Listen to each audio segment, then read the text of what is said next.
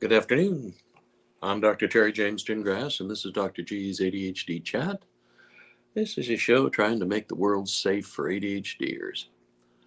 I am a clinical psychologist, and I've been working with ADHD families, individuals, and so on for about 40 years now.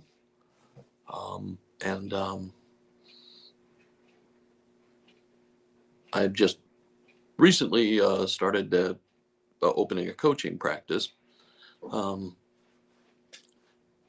which ADHDers really tend to like and need.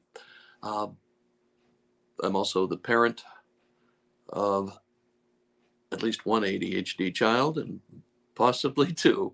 And I also am the I married into a whole family full of people with ADHD. So I've been around it, lived it, all that stuff for a long time. Today, I want to do something a little different. I usually totally react. I do a lot of research and I present my interpretation of things usually. But this one's a little different. I was reading an article by a social worker named Wexelblatt, Ryan Wexelblatt, and it was in ADDitude magazine, which I highly recommend if you don't get that regularly to subscribe. But he's talking about, and this is because it's a Father's Day thing, that's the only reason I'm doing this, is that it's really important for fathers to be involved in teaching social skills to their boys. It's in this homogenized society that we're trying to develop. It's not very, it's just saying there are different between boys and girls isn't the commonplace belief that it used to be. Back when I was a little boy, or even when I was a young father. It's just real different, and I'm not sure where we're going with that exactly. But I know in viewership here that I get way more women watching than I do men. I think that's a problem, and I think that indicates some things. But one thing I do agree with young Master Wexelblatt is that fathers are absolutely necessary in the home, and they are especially necessary if we have boys. Boys see the world differently than girls do. Let's just say I have a daughter. I have two sons. I've been around the block with both of them. Girls just tend to be nicer and quieter, till they hit 13 or so, and then Katie bar their door. But, it's real different from little boys. And, the things you need to look at and look for with boys is that you have to teach them the boy social skills. They're a little different than the girl social skills. It's not going to be the formal kind of etiquette and so on. It's a little more rough and tumble. And you have to sometimes you have to teach that. And you have to teach them how to get along and how sometimes they got to do something they don't really want to do just to get along with the guys, there are all kinds of examples, but sports is the big one, probably the biggest one. If you're a little boy who doesn't like sports at all, that's a problem. You're just going to have almost every little boy at least plays one or two sports. May not play very well, may not play at a very high level, but usually. When I was a kid, it was all baseball, basketball, football. You played a different sport each season. Nowadays, it seems like you get tagged as one kind of athlete. You know, you're a baseball player or you're a soccer player or that sort of thing. But it's kind of important that you get out there and do something, some kind of activity, physical activity. I mean, it's good for you, of course. I mean, you learn a lot with competitive sports, and you learn about disappointment. You learn about losing, but sometimes you get to win, and sometimes you also get to help a teammate, or you carry the team. Some days, some games, you're the guy. You're in the zone and you're doing everything right. And some days you can't do anything right, and you have to learn to deal with both of those. And so, some days you're going to win and some days you're going to lose big time. And you have to learn to accept both of those. And you have to learn how to get along with the guys who maybe they're not doing their jobs. Maybe they're not playing as well as they could. Maybe they don't care, all that sort of thing. And you have to adjust and adapt to that. It's, not necessarily your favorite thing, but you play on the team. You've got to be part of the team. If you're not part of the team, then I will tell you frankly that a lot of ADHDers do much better on solo sports. Things like golf, tennis, that sort of thing, where they only have to worry about themselves. Competitive swimming, competitive running, because it's easier to focus, and you don't have ADHDers are roughly 3 years behind in development, intellectual and social development, than their peers. And so, they have a little more trouble with the social skills part of things. Knowing when to don't say anything. Don't, he's upset. Just leave him alone. That kind of stuff. They're not as good as they could be with that sort of thing. And, some of that you got to teach. Some of that, you didn't handle that very well today when Billy made the error and you were, everybody was on him, you've got to learn to do better than that. And you've got to also absorb some of their emotions, then sports will make you emotional on occasion. And ADHDers tend to be more emotional than most. And that's just the way it is. But you've got to say, whoa, what do you think about the way you handled that today? Do you think that was your best shot, or do you think you could have done better? And you don't want to criticize them particularly. You want to say, hey, we can improve this, okay? Try to stay as positive as possible because they get an awful lot of negative already, And so you don't want to be part of that. You want to increase the positive flow as much as you can. And you want to... make sure that they see things as doing better next time. Okay, I mean you don't want to pin them to the wall. You want to get them thinking that behavior is something that they can improve, even though it's a little harder for them than it is for maybe the other kids. But you don't want to emphasize that. You want, to have them know that, if you're going to have a friendship with somebody, there's some give and take involved, and you have to be willing to take a little bit every once in a while. And, they've got to also have the notion that they're going to have to get along with a bunch of different people. If you're on a team, especially if you're just starting out, like probably Little League's a good example. You know, there are going to be some kids who have almost zero skills in baseball, and they're going to make errors and they're going to screw up. And the way the other guys, you know, presupposing your child is one of the ones who's a little better at the sport, I assume that means you're in the backyard bunting with them and, you know, playing pepper and playing catch and all that stuff.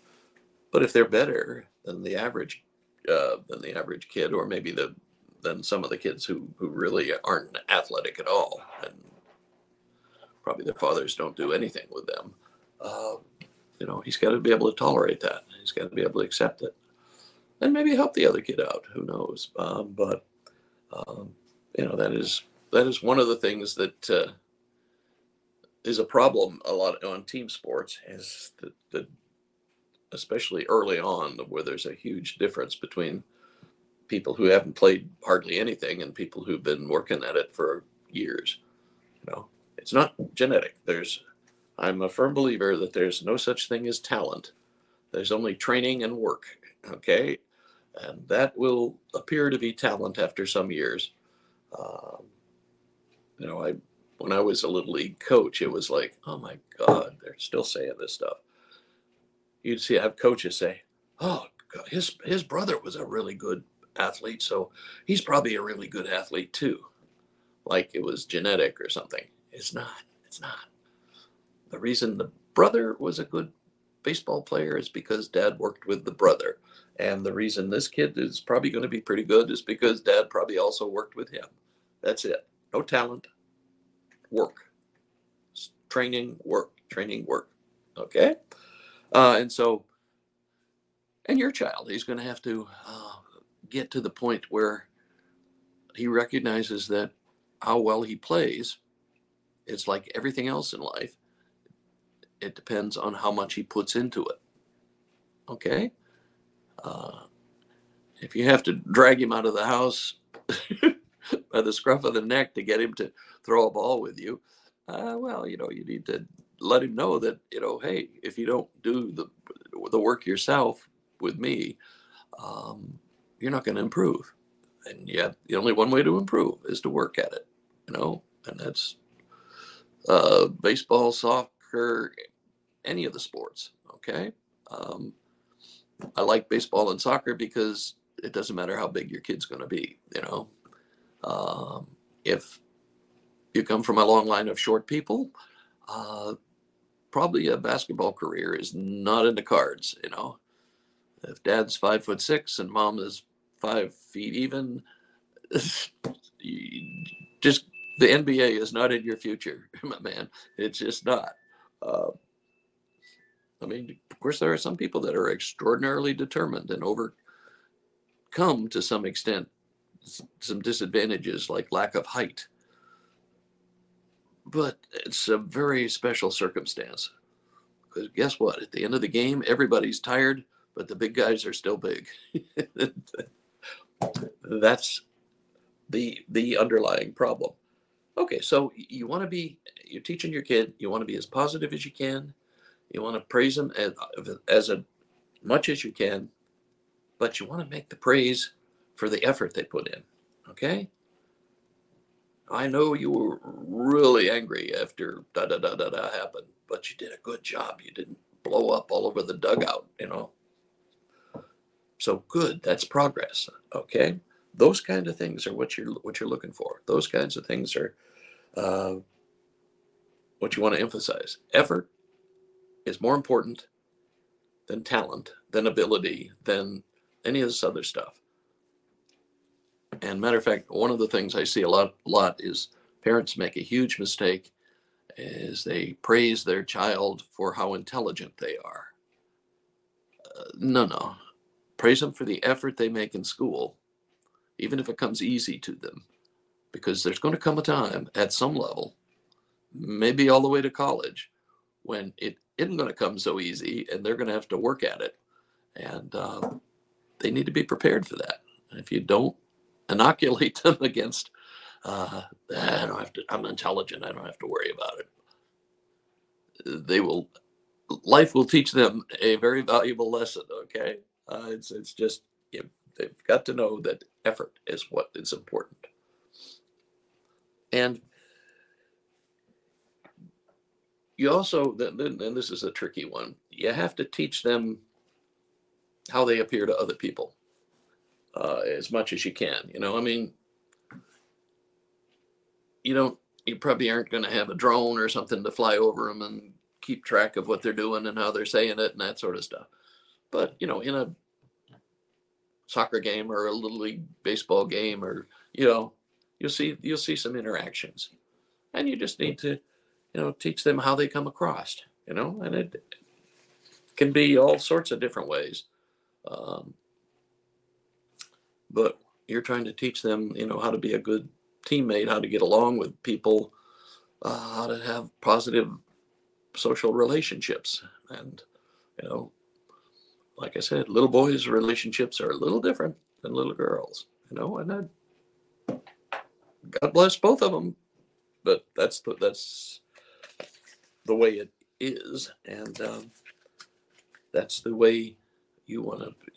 What you want to do as the dad is you're teaching your son how to be a good teammate, how to be get the most out of whatever skills he's developed, that sort of thing.